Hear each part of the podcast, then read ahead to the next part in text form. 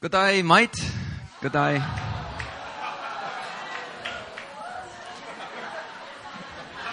Good day, Sydney.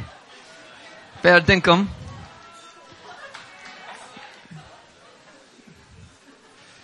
All right. Good afternoon, everyone. Turn to Numbers chapter 6. Turn to Numbers chapter 6.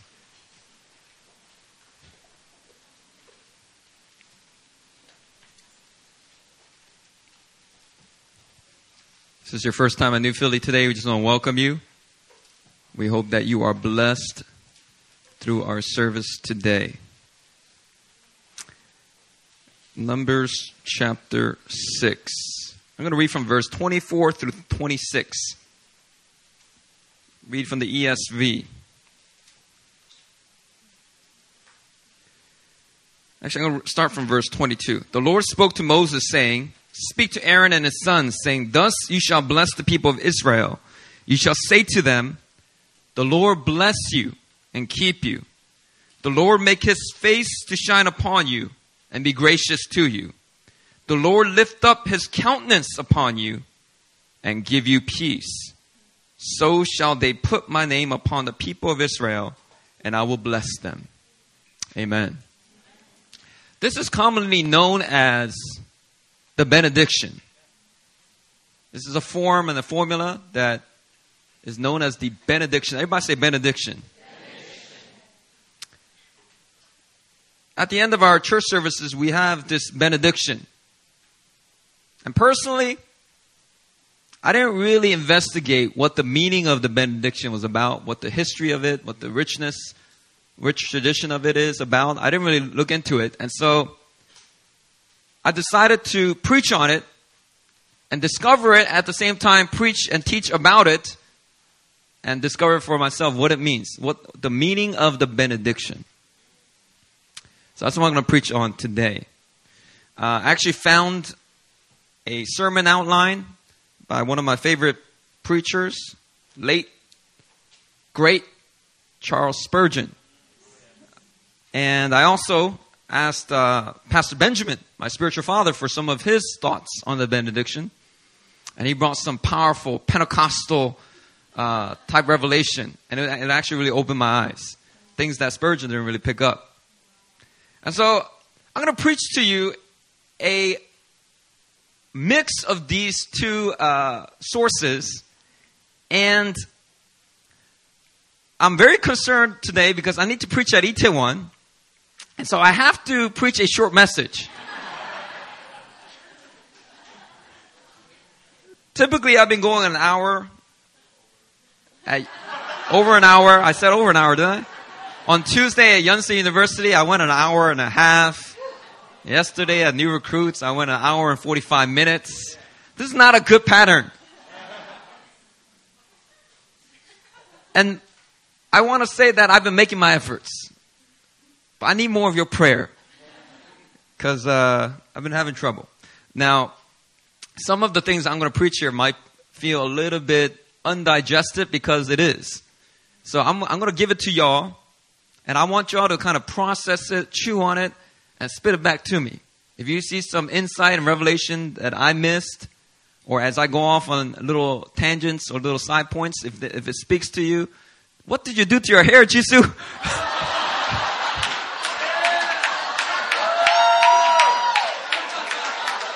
I'm sorry about that.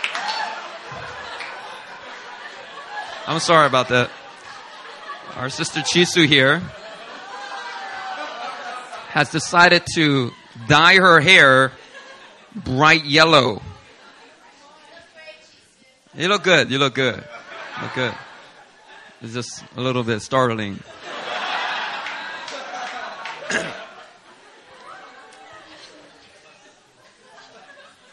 Anyway, let me begin.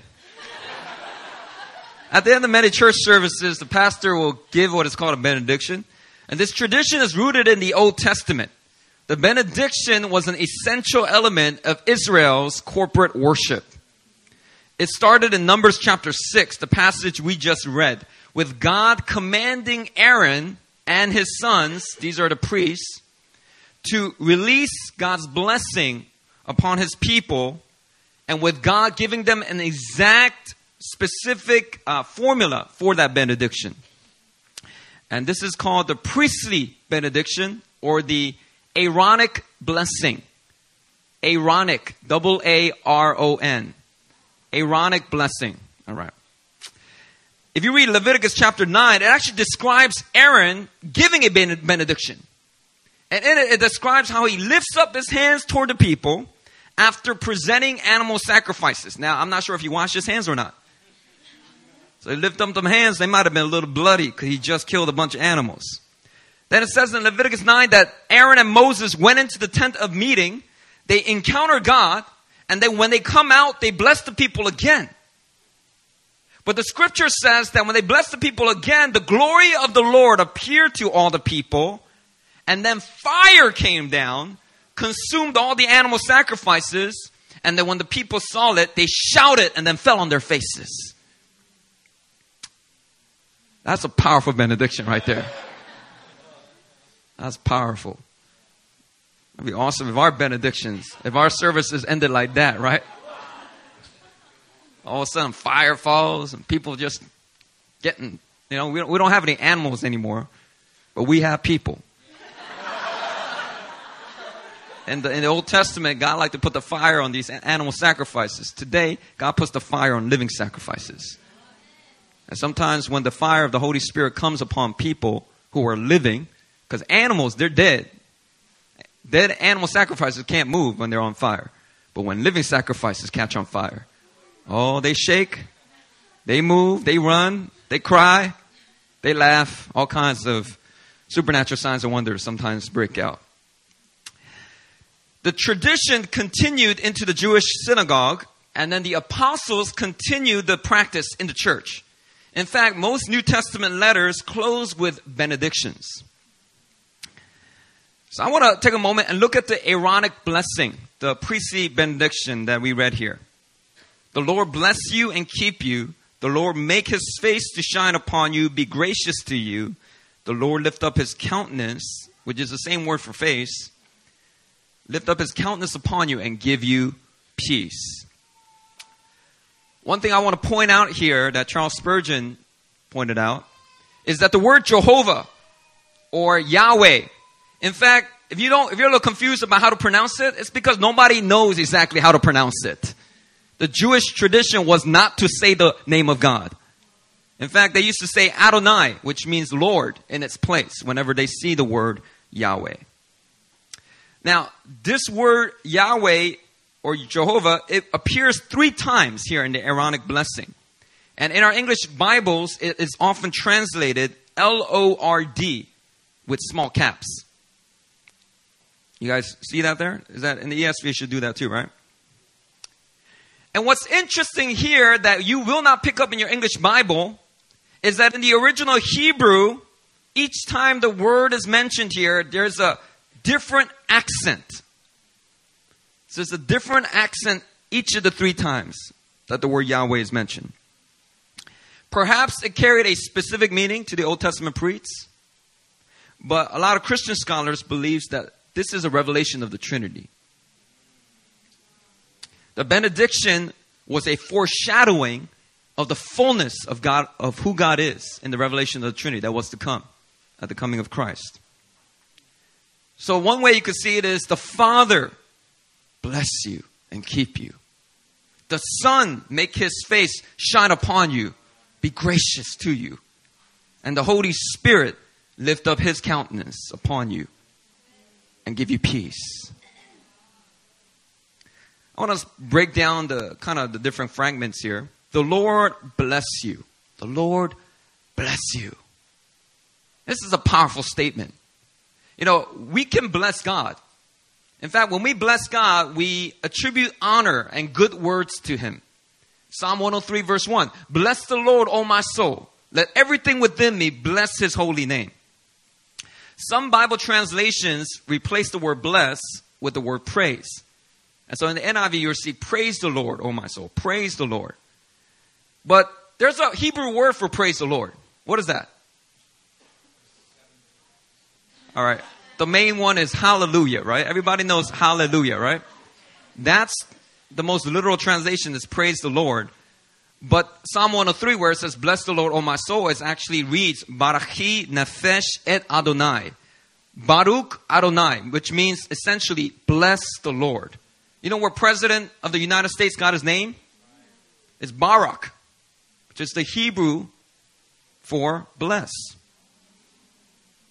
I don't know what his, what his father was thinking when he named him, but that's essentially what Psalm 103 says. Bar, bar, Baruch Adonai. Bless the Lord.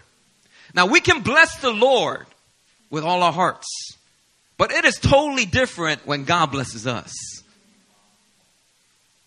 The Lord bless you. To bless means to fill you with benefits, either as an end in itself or to make the object a source of further blessing.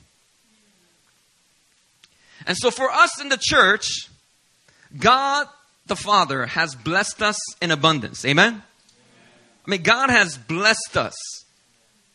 He's blessed us with creation. And He has also blessed us with our new creation. God has blessed us with life. And He also blesses us with new life, abundant life. He blesses us with physical food every day.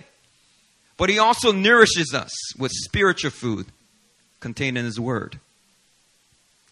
He blesses us, he, He's blessed us so that we are clothed each day. But how He has also blessed us by clothing us with robes of righteousness.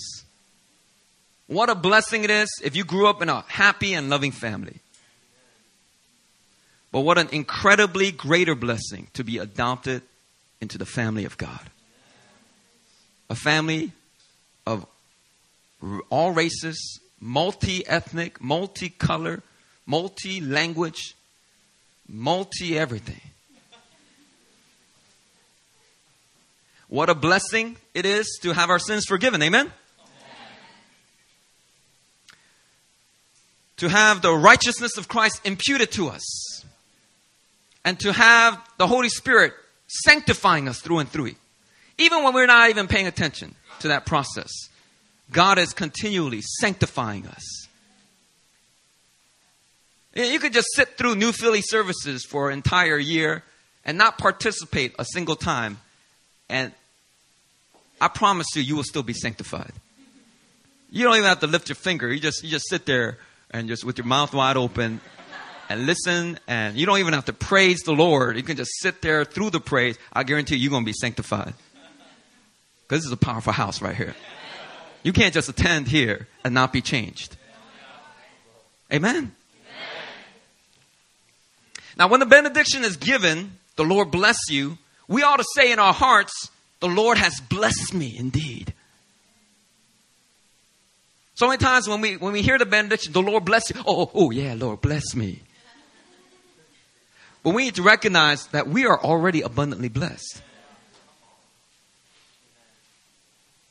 You see, doing this will keep us full of expectation and faith that God will continue to bless us. Some of you might be saying in your hearts, well, here's the thing I don't feel blessed. I'm not blessed. I'm facing so many trials right now. I got all this pain. I suffered a terrible loss and I'm in mourning. I'm facing discrimination at work because of my faith. I don't feel blessed. Well, I would encourage you to read the Bible. Don't let the devil deceive you because Jesus himself said on the Sermon on the Mount, Blessed are those who mourn, for they will be comforted. Blessed are those who are persecuted for righteousness' sake, for theirs is the kingdom of heaven. Blessed are you when others revile you and persecute you, utter all kinds of evil against you falsely on my account. Rejoice and be glad for your reward is great in heaven. If you're going through some stuff, don't be deceived. You are blessed. If you're going through stuff for the sake of righteousness, for the, for the cause of the gospel, the Bible says, rejoice and be glad. You are surely blessed. The Lord bless you. Yes, Lord, I am blessed indeed. Don't let the devil steal your joy when the Lord has actually blessed you. because He's working all things out for your good. There's an old saying that Charles Spurgeon quoted This will set my heart at rest. What my God appoints is best. God knows the plans that He has for you plans to prosper you, not to harm you, plans to give you a hope and a future. He's got good plans for you. And no matter what you're going through, you may even face some future trouble next year, a momentary affliction. But I'm telling you right now, just as it says in Scripture in 2 Corinthians 4:17, all the momentary affliction is preparing for you an eternal glory that far outweighs them all. You are blessed.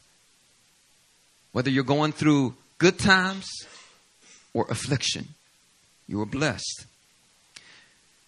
And speaking of uh, affliction and trouble, the benediction reads, The Lord bless you and keep you. The Lord keep you. What does that mean? See, although we may face various trials, James exhorts us consider pure joy when you face various trials. Because you know that those trials develop perseverance in your faith. And perseverance works toward our maturity and our completion. You know, if you pray for, Lord, mature me. I'm so immature. I'm so I'm so immature. Lord, I want to be perfect. I want to be complete. I want to reflect the love of Christ. I want to reflect the fruit of the Spirit. Lord, make me more mature. Well, if you're really sincere about that about that prayer, there are going to be some stuff you have to go through to come out more mature.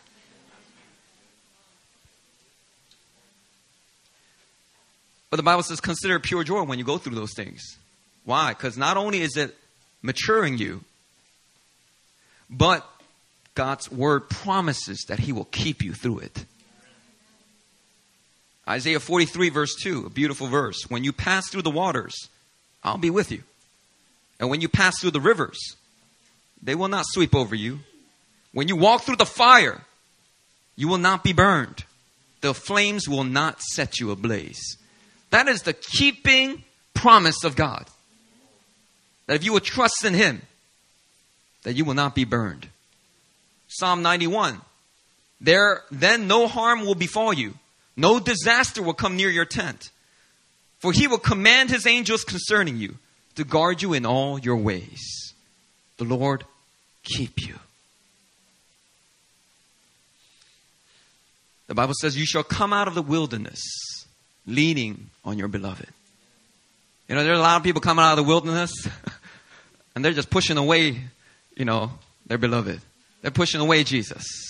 They don't want nothing to do with Jesus. They're like, Jesus, where are you? Jesus is right next to them. They can't see anything. Because they just been so focused upon their trial and their affliction, and, and the bitterness has kind of taken root. The Bible says, no, consider it pure joy. You are blessed. And even as you go through it, God will keep you through it. Don't worry. You will come out of, your, of the wilderness leaning on your beloved. The Lord will also keep you he will keep you not only through the trials and afflictions you go through for righteousness' sake, but He will also keep you from stumbling into foolishness. He'll keep you from stumbling into all kinds of sin and temptation. As it says in the book of Jude, Jude the Lord will keep you so that you, you can appear before Him on that day faultless and with great joy. You know, people who live sinful lives are not going to be able to appear before Jesus faultless and with great joy. There's going to be just a lot of shame, just a lot of regret. Don't live your life where you have to appear before Jesus with your hand, head down in shame, with your heart full of regrets. No, trust in the keeping power of God. Continue to abide in Him, He will abide in you. He will keep you from falling, He will keep you from stumbling, so that you can appear before Him faultless and with great joy. The Lord bless you and keep you. Now, the ne- next line says, The Lord make his face to shine upon you and be gracious to you. Now, what does it mean to make his face shine upon you? What does that mean? Let me ask you a question. Have you ever had strife with somebody? If you're married, have you ever gotten into a fight with your spouse? Oh, I, I never get into fights with my spouse. You liar. Of course you do. Or have you gotten into some strife with a family member, sibling, cousin, maybe a best friend, coworker? You get into a little bit of strife, or you wrong them, or they wrong you.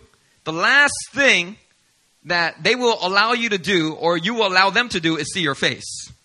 In fact, back in the days, in the late 90s, it used to be popular to say, talk to the hand. Why? I, I, you ain't seen my face. Not after what you done. I can't believe. Make talk to the hand.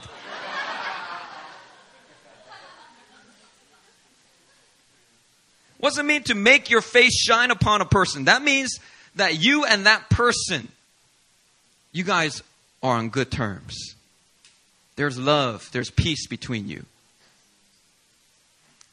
Uh, F. F. Bruce says it like this Just as the light of the sun brings blessing to men naturally, so the light of God's face brings grace and favor spiritually. To have the face of God shine upon you is like a flower just taking in the natural sun. You know, you ever look at a flower? You ever, you ever get into botany a little bit? I got into a little bit of botany. I won first place in my high school freshman year. I won first place in botany at my high school. Don't mean to brag, I just thought I'd mention it. But you ever, if you ever play with plants, what you will notice is a lot of plants need the sun. And if you place a plant a certain way, away, facing away from the sun, when you come back late at night, you will notice that the plant has completely turned around and facing that sun. Why? Because that sun gives that plant nutrients. It, it allows the um, chlorophyll and the uh, all that good stuff to be released, and the plants are able to continue to reproduce and grow. When you don't have the face of God shining upon you, it's going to be hard for you to grow.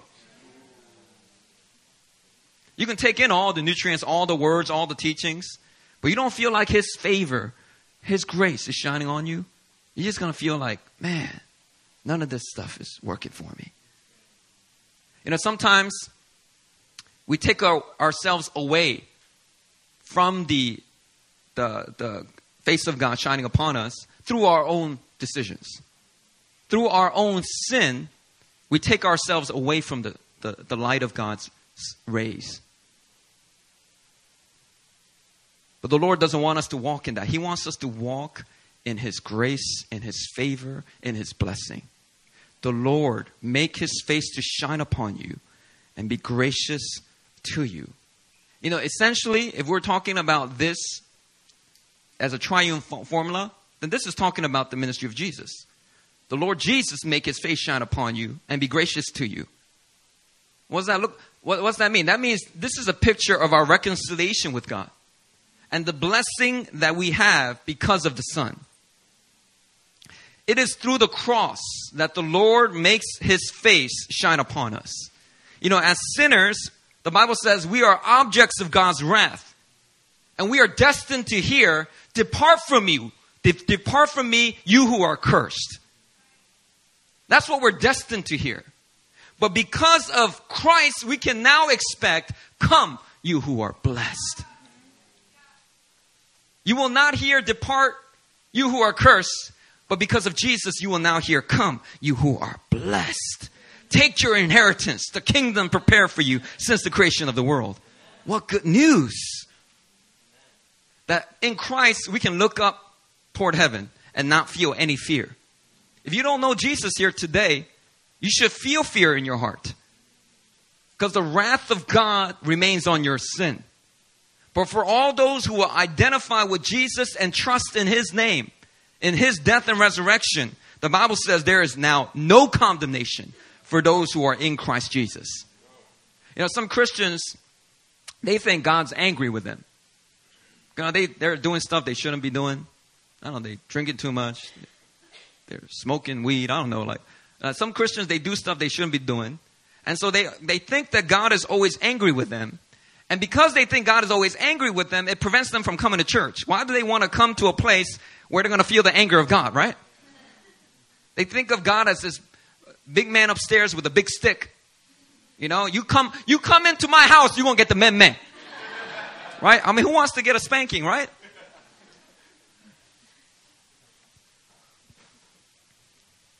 I remember my mom, whenever she said, you know, go get the men men, man, I was like, I would take my, I'll take my time. I didn't like rush up, here you go, mom. Like, but if you have your, your image of God being this guy who's angry with you all the time, it's actually going to prevent you from going to the very place that's going to help you get set free from those sin patterns. What I want to preach to you is the truth. If you're in Christ, there is no condemnation. Legal, legally, God has no single thought of malice or anger or displeasure in his heart toward anyone who is in Christ Jesus.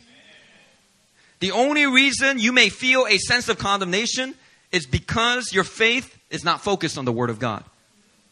Or your faith is too weak to believe the Word of God. Now, I got to mention though, if you've sinned in a big way, or you're living in sin, legally there's no condemnation, but you may feel the anger of God at you. Why? Because you, the anger of God is on you. It's not the punitive, punishing anger but it's this experiential anger, this broken fellowship that you have with the Father. You are living in sin, you are going to stir up the anger of God towards you. But here's the good news even about this. If you repent and turn from those ways, even that anger is just temporary. The Bible says in Psalm verse 30, chapter 30 verse 5, his anger lasts only for a moment, but his favor lasts a lifetime. Come on. Surely goodness and mercy will follow me all the days of my life, and I will dwell in the house of the Lord forever. But some people think, surely the, the anger of God is going to follow me, and I'm going to, I'm going to avoid the house of the Lord forever. no, no, no, no. God simply wants you to come, be honest about your failures, repent and turn from your sin. Why would you live in such a way that rebels live. People who are living in rebellion against God live. Why would you live like a rebel when Jesus has died on the cross to put you at peace with God? He has subdued your rebellion and He has called you His child. Why would you continue to live in sin like a rebel? That's just deception. You're not walking in the truth when you live like that. The third aspect of this benediction says, The Lord lift up his countenance upon you and give you peace. Everybody say peace. peace. You know, I think I mentioned in my previous sermons that I, I learned in my Christian counseling class that the root of almost every mental illness or every mental disease is anxiety. That's what our textbook said. I was surprised to find that. I thought it would be something different, you know, like, you know, but it's just anxiety. Anxiety is the root of all kinds of mental illnesses. You see, God doesn't want his people living with anxiety. He wants his people filled with his peace. The Lord desires for you to experience his favor and peace. That is for you. But, like I mentioned earlier, you do have a choice to make. Even though you are a child of God, you do have a choice to make. Deuteronomy chapter 11, verse 26. See, I am setting before you today a blessing and a curse. The blessing if you obey the commandments of the Lord your God, which I command you today. And the curse if you do not obey the commandments of the Lord your God, but turn aside from the way that I'm commanding you today to go after other gods you have not known. God wants you to live under His blessing. He wants you to live with His peace and grace. But whenever you turn aside from the commands of God, you are forfeiting that blessing and that peace. You are, you are actively pushing it away.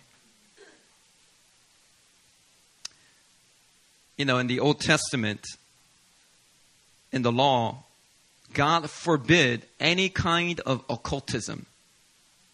Now, if you guys know what, what occultism is, occultism is witchcraft, sorcery, divination.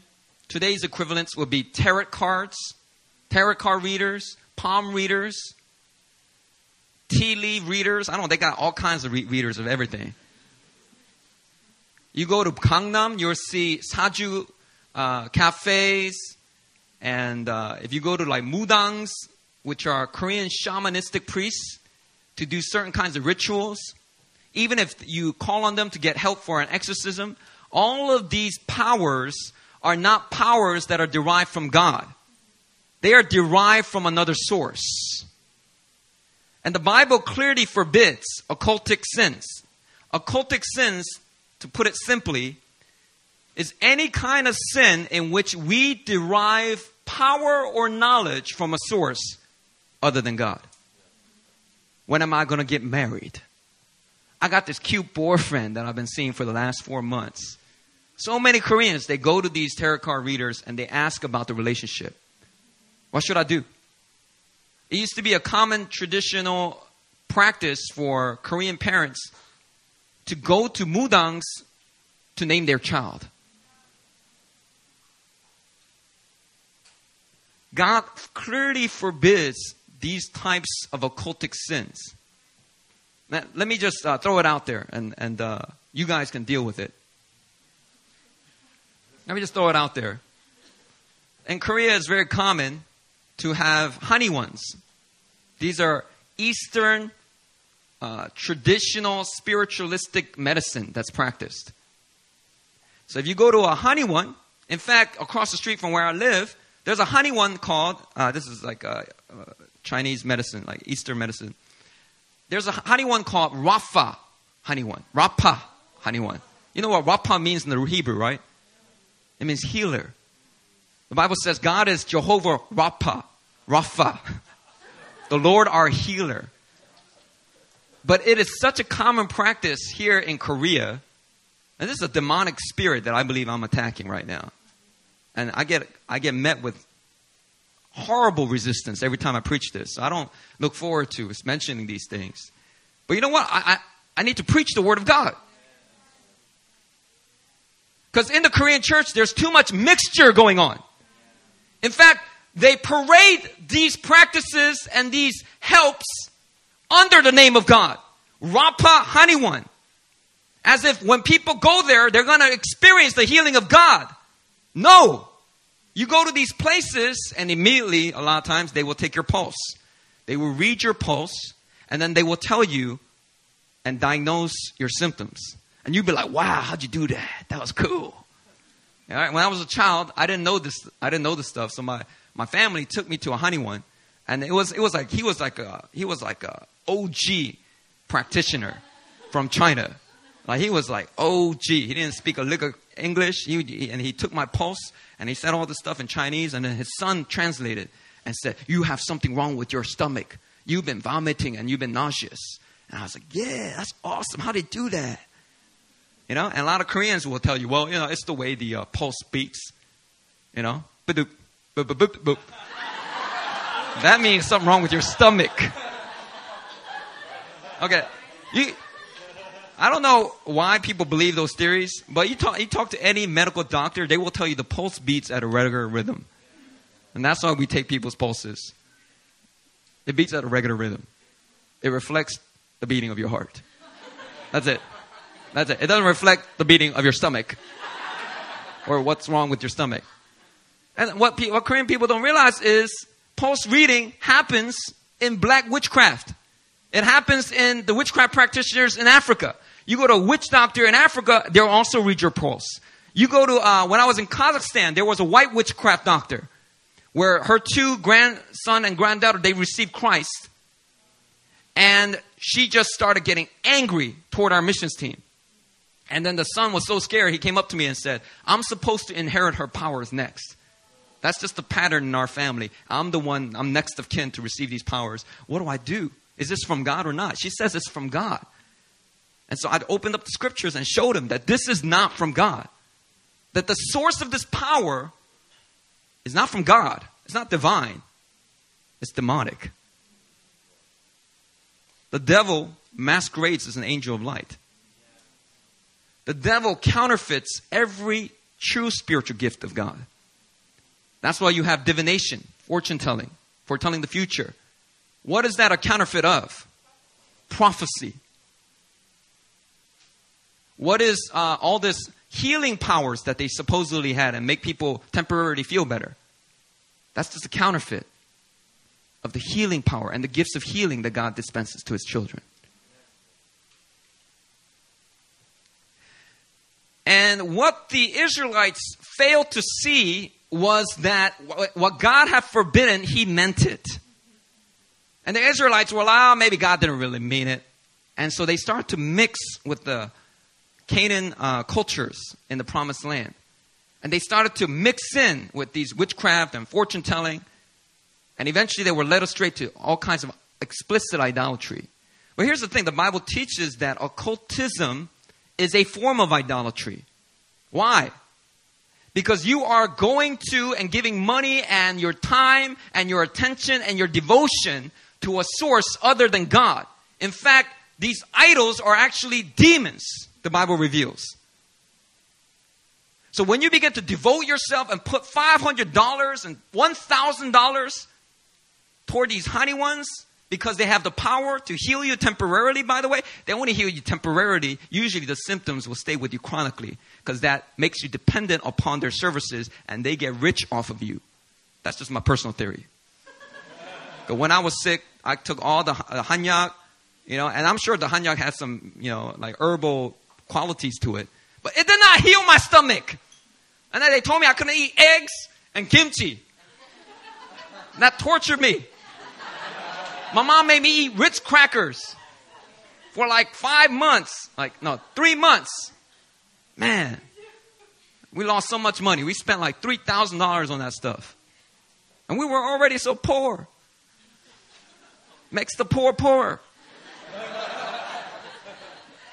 Anyway, if you want to walk under the blessing of God, you got to determine in your heart that there will be no mixture in your worship of God. God does not allow any competition. You must cast down every idol, every source of power or knowledge that's other than God. You give Him preeminence. You're sick, you pray for healing, you go to God for healing. If you're not getting better, go see a doctor because God can also use a doctor to heal you, by the way. But you are not to go after these other spiritual sources. No mixture. The Lord lift up his countenance upon you and give you peace. Now, you know the Hebrew word peace here is shalom. Everyone turn to your neighbor say shalom.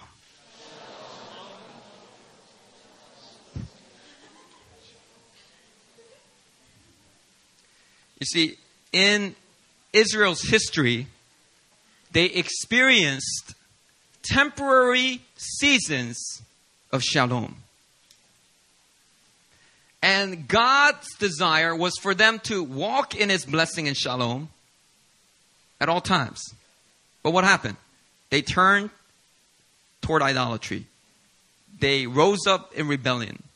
They, in, in the northern kingdom later on, they mixed the worship of Yahweh with the worship of idols. It became very syncretistic, mixing, mixture. And as a result of that, God brought the promises of Deuteronomy 28, Deuteronomy 11. I set before you blessing and curses. You, you obey my commands, you're going to be blessed. But you start to despise me and you disobey you sacrifice your children to the gods. You dabble with witchcraft and idolatry. These are the terrible consequences that will come upon you. And that's exactly what the nation of Israel experienced. They were not able to experience a permanent shalom. So the Lord give you his peace, but it was a temporary peace a lot of times that they experienced.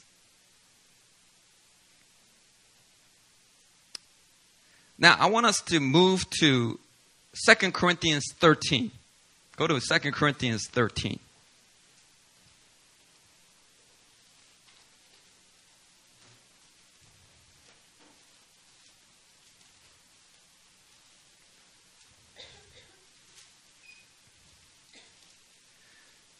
What we read at the beginning was the Aaronic blessing, the priestly, Old Testament priestly benediction.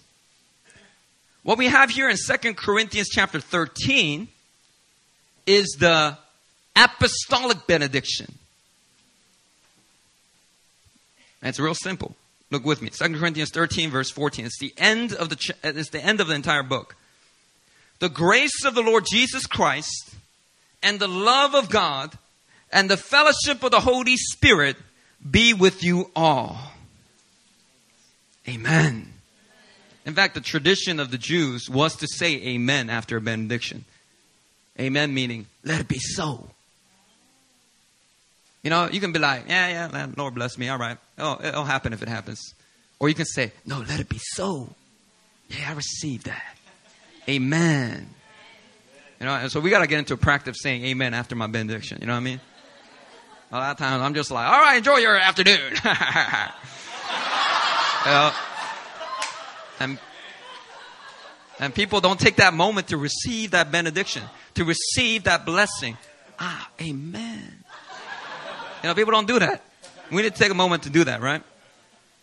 We have here the Apostle Paul. He gives us a different kind of benediction. The grace of the Lord Jesus Christ, the love of God, and the fellowship of the Holy Spirit be with you all. One thing you should notice right away is Jesus is mentioned first. Now, that doesn't make any sense. The Father, functionally, the Son submits to the Father. You see that in the Gospels. The Father is oftentimes listed first, then the Son, then the Holy Spirit. So, why is the Apostle Paul going out of the way to mention Jesus first? You know why? Because Jesus said, I am the way and the truth and the life. No one comes to the Father but through me. You want to experience the love of God the Father, you got to first go through Jesus. You got to receive the grace of Jesus Christ. You got to receive the sacrifice of the cross, the resurrection, and begin to submit your life to Him as His disciple. The reason why Jesus is mentioned first here is because it's only through Jesus that we can experience what's next the love of God, the love of our Father. The love of our Father. You know, if God is our Father, what does that make us? His children, His sons, His daughters. You see, our identity to God is, is uh, experienced. Where am I going with this? All right, I'm going to abandon that. I'm sorry. because God is our Father, we are now His sons. But in order to experience that sonship, the Bible continually says that we are sons through faith in Christ Jesus. What all of the universalists and postmodern type people of today try to say is all the religions point to God. They're essentially from similar sources. All the religions point to the love of God. And this very benediction will tell you no. There's only one way to the Father, and that's through the grace of Jesus. And what's really cool here that Spurgeon unpacks is he says that the Old Testament priestly benediction is veiled. It's veiled. The only hint of a Trinity we see is a little accent differentiations. And we don't even know what that means. It's supposed to be that way. God has hidden that. He has made it a mystery until the appointed time. And when was that appointed Kairos time? It was 2,000 years ago when Jesus, his, his birth was about to take place. In fact, what's really interesting is right at the time of Jesus' birth, you read in the Gospels an interesting story of John the Baptist's father. Anybody know who John the Baptist's father's name is? It's Zechariah. Zechariah at that time was the high priest. The high priest, one of the things he had to do was he had to tie a rope and a bell around his foot. And he had to go into the temple, into the Holy of Holies. And he'd have to make certain intercession and sacrifices. So here, Zechariah goes in to the inner courts, into the Holy of Holies, and an angel meets him there. And the angel says, Zechariah, something big is about to go down. I, don't know what he said. What is it? I, shouldn't make that up. It's in uh, Luke, Luke chapter 1. The angel says, Do not be afraid, Zechariah, for your prayer has been heard, and your wife, your old wife, Elizabeth, she gonna bear you a son, and you shall call his name John. And you will have joy and gladness, and many will rejoice at his birth, for he will be great before the Lord. He must not drink wine or strong drink, for he will be filled with the Holy Spirit even from his mother's womb. And he will turn many of the children of Israel to the Lord their God. And he will go before him in the spirit and power of Elijah to turn the hearts of the fathers to the children and the disobedient to the wisdom of the just, to make ready for the Lord a people prepared. Zechariah says, How shall I know this? I'm an old man. My wife is old too. Angel said, I am Gabriel, who stands in the presence of God. And I, I was sent to speak to you and to bring you this good news. And behold, you will be silent, mute, unable to speak until the day that these things take place, because you did not believe my words, which will be fulfilled in their time the angel comes and talks to him about his son that he'll have in his old age. But the son is to prepare the way for the appearing of the Lord. Now, if you guys do your Bible study, you know that uh, this prophecy, turning the hearts of fathers to sons, sons to fathers, that's Malachi chapter 4. At the end of the Old Testament, that's the, those are the last words that God gives. And then there's periods, there's a period of like hundreds of years where God is just silent. There's no miracles, there's no prophecy, nothing. And then boom! Angel Gabriel tells Zechariah, You're going to have a son, and that son's going to prepare the way for the Lord in the spirit of Elijah. Now, what people don't think about is when Zechariah came out, he couldn't talk. And what Zechariah was supposed to do when he came out was he was supposed to close up the service. He's supposed to give the benediction. So he comes out, and people are like, What's wrong with you? Give us the benediction, Zechariah. Zechariah's like, Hey, stop playing, Zechariah. I want my benediction today. And Zechariah was mute, he couldn't talk. And so people went home probably that day scratching their heads or like, Man, it's the first time I went to a service with no benediction at the end. I wonder what that could mean. Charles Spurgeon said it like this God seemed, as it were, to give notice to his people. I am about to hush the voice of Aaron because Melchizedek is coming. I'm about to stop the sound of the symbolic because the real priest is coming. I'm about to hush the voice of Zechariah because the Son of God is now going to appear and declare the fullest blessing of Jehovah to rest upon his people. It's powerful. Man, Charles Spurgeon, right? That was powerful right there.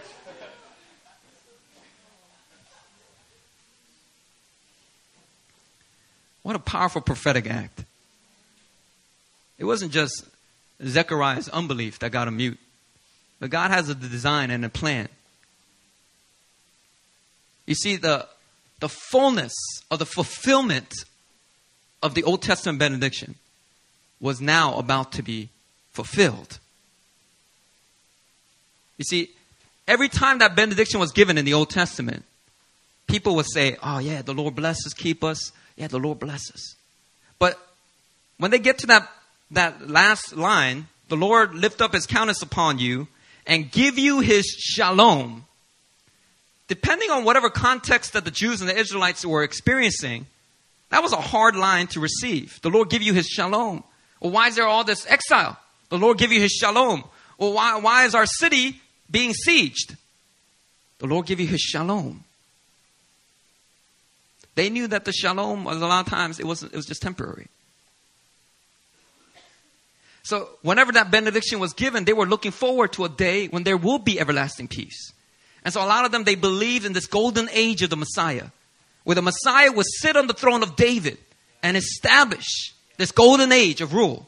He will be a political leader. And so they, when Jesus came at his first coming, they thought that's what the Messiah would do. Even his 12 apostles, that's what they thought the Messiah would do.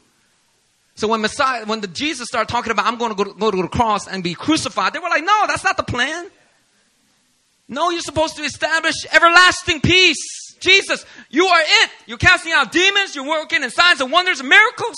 You got profound teaching with authority. You're the man. You got to do this. And they were all disillusioned when Jesus got crucified. You see, what the early Jews they failed to see was it's not that those prophecies they misinterpreted. it, They just misapplied it.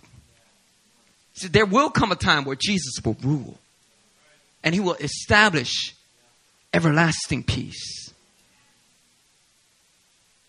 But it wasn't at his first coming. That's going to take place at his second coming.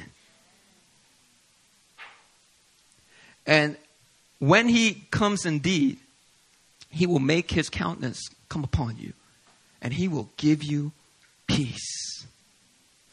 Now, the awesome thing about this is as Jesus appears on the scene 2,000 years ago, Jesus begins to unpack the fullness of the benediction. He begins to unpack and show his people what the blessing of God is really all about.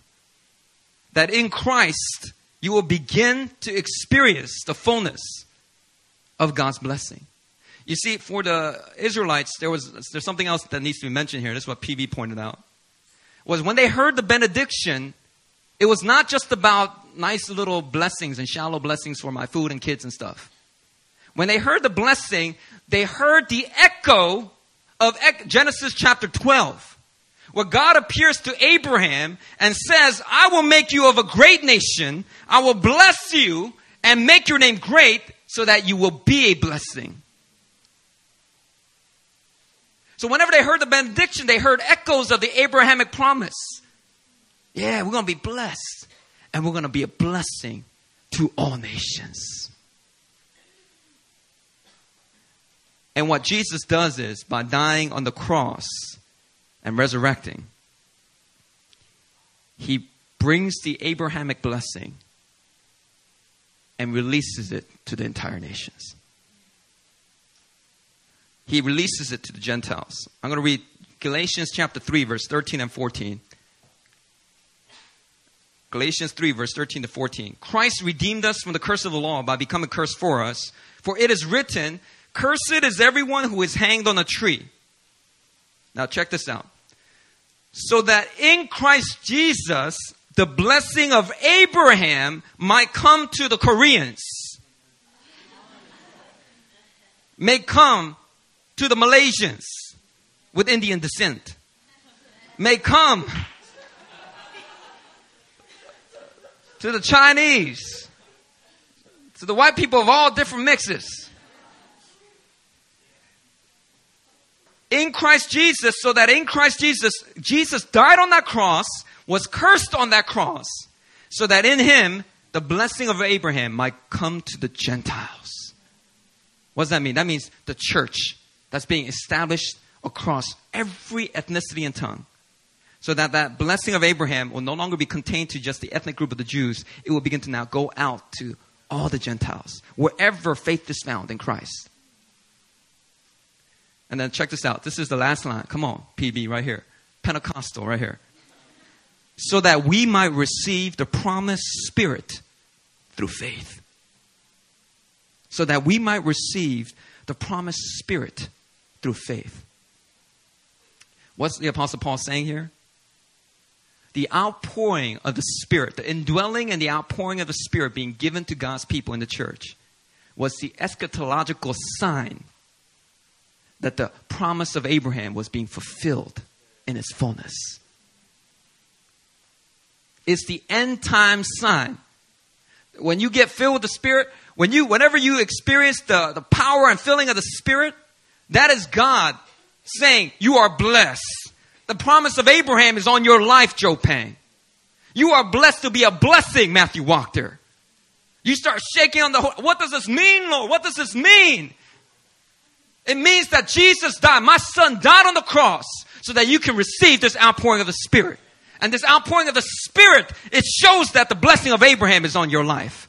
What Abraham and Isaac and Jacob failed to see in its fulfillment, you shall see in the church fulfilled through Christ. It's powerful. Thank you, Pastor Benjamin.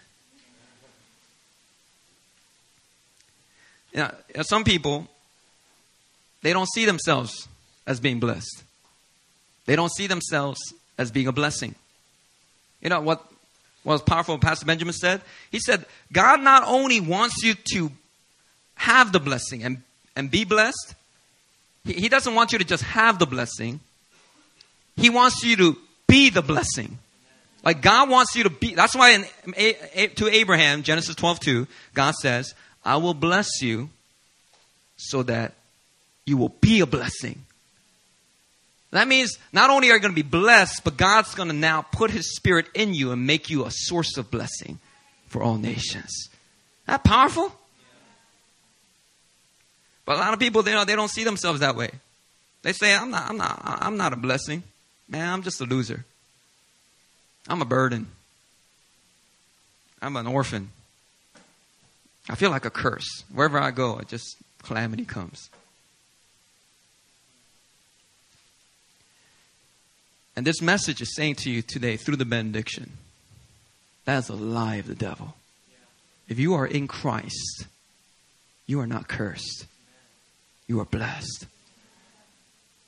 And not only are you blessed, say, I am blessed. I am blessed. But not only are you blessed, you are a blessing because the Spirit of God is in you. Say, I am a blessing. Am a blessing. You have inherited the Abraham, the blessing of Abraham, and in Christ, you are experiencing the fullness of that Aaronic blessing, that benediction, the Old Testament benediction. You are experiencing the fullness of it. Why? Because you now have the everlasting peace that, that, that was continually pronounced at the benediction. The Lord lift up his countenance upon you and give you his peace. You now have peace. Why? Because in Christ we have peace with God.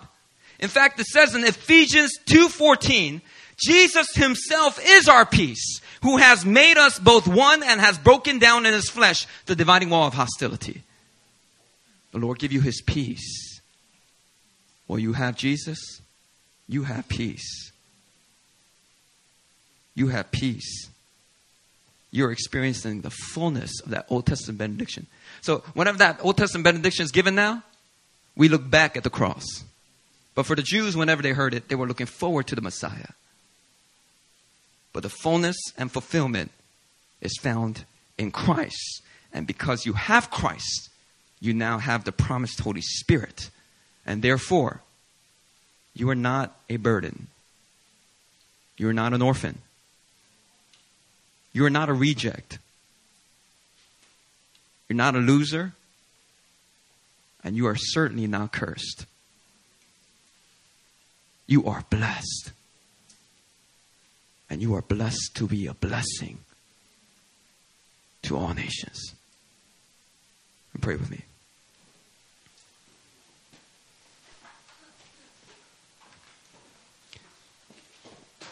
Father, we just thank you for your Son. that in his body you have given us peace with you. You have averted the wrath that was due for the penalty of our sin. And you have removed the dividing wall of hostility. God, may we never, ever again fall into the devil's lies that we are a burden that our lives are meant to be a struggle and be full of just pain and sadness. No, Lord. Even when we go through seasons of mourning, we know that we are blessed. For blessed are those who mourn, for they shall be comforted. No matter what we go through, especially in these end times, as the nations are shaken, and even right now, as the nation of America is being shaken, God, may your people be unshakable as they put their faith in Christ and in your word. Filled with your Holy Spirit, may the glory of God begin to rise upon the people of God, a people that are blessed to be a blessing to all nations, God. This is our inheritance. This is who we are. We are a blessing. I am a blessing. You are blessed to be a blessing. You are the offspring of Abraham. You are the heirs according to that promise. And Father, we stand on that today with great joy and thanksgiving. May we rise into our destiny. In Jesus' name, amen. Let's all rise to our feet. We'll close with a song.